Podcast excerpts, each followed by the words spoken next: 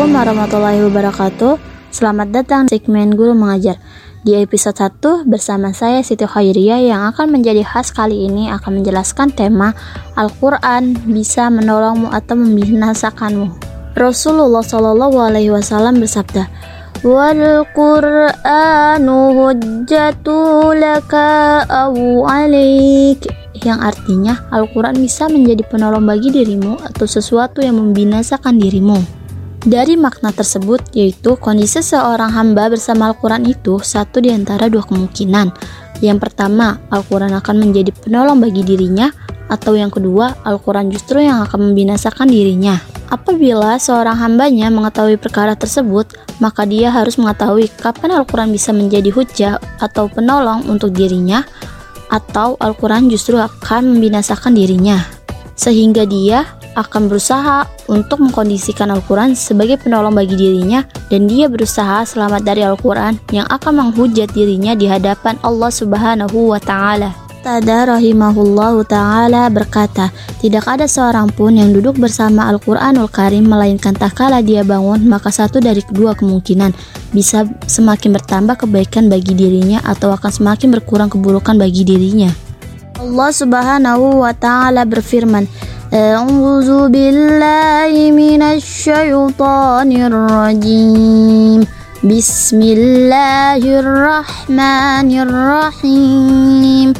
وإذا ما أنزلت سورة فمنهم من يقول أيكم زادته هذه إيمانا؟ فأما الذين آمنوا فزدتهم إيمانا وهم يستبشرون. وأما الذين في قلوبهم مرض فزادتهم رجسا إلا رجسهم وماتوا وهم كافرون. Yang artinya, dan apabila diturunkan kepada engkau sebuah surat dari surah-surah Al-Quran, maka di antara manusia ada yang mengatakan, Siapa di antara kalian yang bertambah imannya dengan turunnya surat tersebut? Maka Allah Subhanahu wa Ta'ala mengatakan, Adapun orang-orang yang beriman, maka mereka akan bertambah keimanan dengan turunnya surat tersebut dan mereka akan bergembira dengan karunia Allah Subhanahu wa taala. Adapun orang yang di dalam hati mereka terdapat penyakit, maka Allah Subhanahu wa taala akan menambah baginya kekufuran di atas kekufuran, sehingga mereka akan meninggal dalam kondisi kufur kepada Allah Subhanahu wa taala. Maka sebagai manusia mendapatkan kebaikan dengan Al-Qur'anul Karim dan sebagai manusia mereka dijauhkan dari kebaikan tersebut.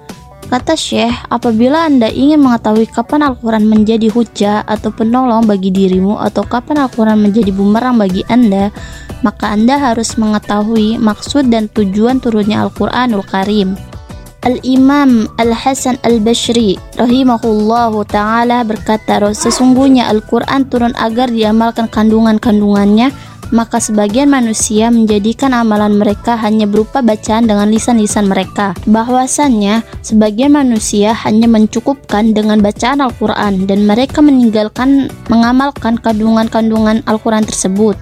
Al-Quran Allah turunkan untuk diamalkan oleh umat manusia baik dalam hal akidah, dalam hal ibadah, dalam hal perkara yang halal dan yang haram maka seorang hamba akan termasuk ke dalam ahlul Quran tak kalan dia mampu mengamalkan Al-Quran tersebut. Oleh karenanya, datang dalam sebuah hadis Rasulullah Shallallahu Alaihi Wasallam di mana Nabi yang mulia bersabda,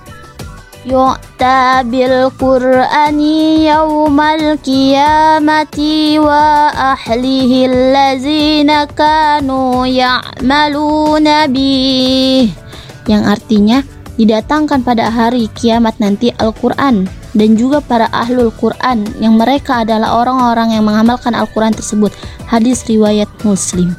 Maka setiap orang yang mengamalkan Al-Quran dia termasuk ke dalam ahlul Quran Adapun orang-orang yang sebatas hanya mendengarkan ayat-ayat Al-Quran, hanya sebatas membaca Al-Quran tersebut dan tidak mengamalkannya, maka dia tidak termasuk ke dalam ahlul Quran.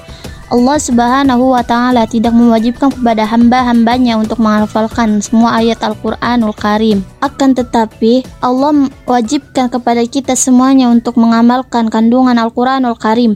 Maka mengamalkan Al-Quran hukumnya wajib. Dan mengamalkan Al-Quran adalah tujuan diturunkannya Al-Quranul Karim. Dan semakna dengan perkara ini adalah hadis Rasulullah Sallallahu Alaihi Wasallam. Inna Allah yarfa'u bihazal kitabi akwaman wa bihi khorina. Sesungguhnya Allah Subhanahu wa taala akan mengangkat dengan Al-Qur'an sebagai kaum dan akan merendahkan sebagai kaum yang lainnya. Hadis riwayat Muslim.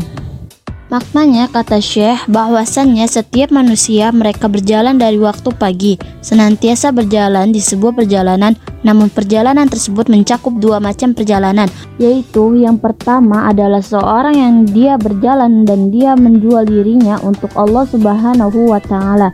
Dia mengharapkan rahmat Allah dan mengharapkan pahala dari Allah Subhanahu wa taala. Dia tidak beramal melainkan dengan amalan yang mendatangkan ridhonya Allah Subhanahu wa taala dan dia berusaha untuk menjauhi segala perkara yang mendatangkan murka Allah Subhanahu wa taala. Maka dengan jual beli tersebut tak kala dia menjual dirinya untuk Allah Subhanahu wa taala. Dia memerdekakan dirinya dari hukuman Allah Subhanahu wa taala, dari azab Allah Subhanahu wa taala. Dan jenis yang kedua adalah seseorang yang dia jalan untuk setan dan hawa nafsunya, maka setiap perbuatannya adalah maksiat kepada Allah Subhanahu wa taala. Maka orang semacam ini senantiasa di dalam kemurkaan dan kemarahan Allah Subhanahu wa taala. Dan adapun makna sabda Rasulullah wasallam yaitu atau dia akan membinasakan dirinya.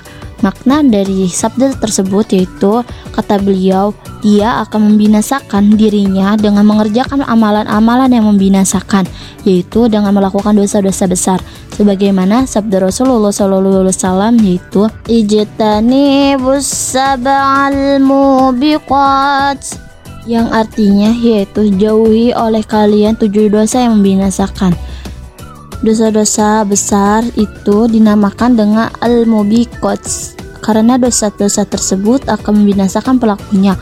Maka manusia ada dua macam. Ada orang-orang yang berusaha memerdekakan dirinya dengan amalan ketaatan. Dosa-dosa besar dinamakan dengan al-mubikot karena dosa-dosa tersebut akan membinasakan pelakunya. Maka manusia ada dua macam. Ada orang-orang yang berusaha memerdekakan dirinya dengan amal ketaatan, dengan amal-amal kebaikan, dan sebagai manusia ada yang justru membinasakan diri-diri mereka dengan perbuatan maksiat dan perbuatan-perbuatan yang mungkar. Maka hadis yang mulia ini adalah hadis yang sangat besar yang merupakan pondasi di antara pondasi-pondasi Islam yang tercakup di dalamnya kaidah-kaidah penting di dalam agama Islam. Kurang lebih seperti itu untuk hari ini dan untuk tema hari ini yaitu Al-Quran bisa menolongmu atau membinasakanmu. Dengan karena itu kita harus lebih belajar tentang apa itu Al-Quran dan memahami isi dari Al-Quran tersebut. Wassalamualaikum warahmatullahi wabarakatuh.